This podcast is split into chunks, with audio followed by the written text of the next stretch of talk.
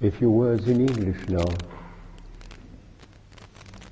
When Christ was dying on the cross, at the foot of the cross stood his mother, the mother of God, who had become man to save us.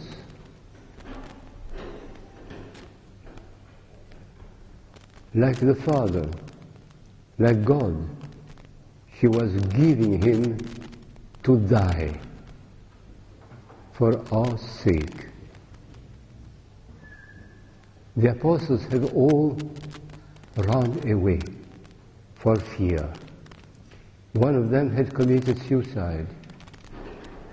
Only one of them was there together with Mother God because he so loved Christ and so loved also his mother so that Christ could, have, could say to him, here is your mother from now on. And to his mother, here is your son from now on. But everyone had not abandoned Christ. At a very short distance from the cross, in spite of the cries of hatred and mockery that resulted around, stood the small group of women who had been with him throughout his earthly mission. They have loved him, venerated him with a pure heart.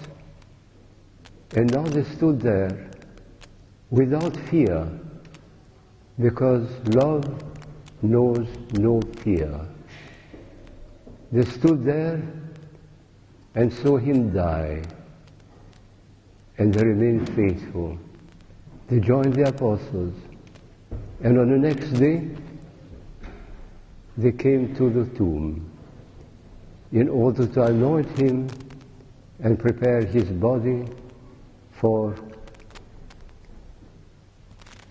his burial. They feared nothing because love is stronger than fear. They were faithful to him in life and in death.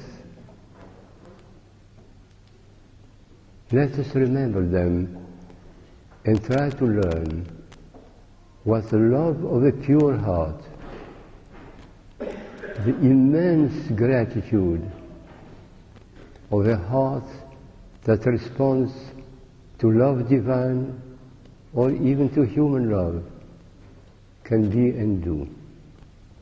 Let us pray that we also may learn so to love our God, our Savior, His mother who was sacrificing her son for us, but also one another.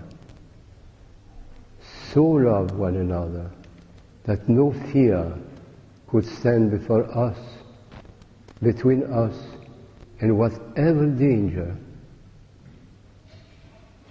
Let us learn from these simple women to love with all one's heart in total purity, worshipfully, generously, fearlessly. Amen.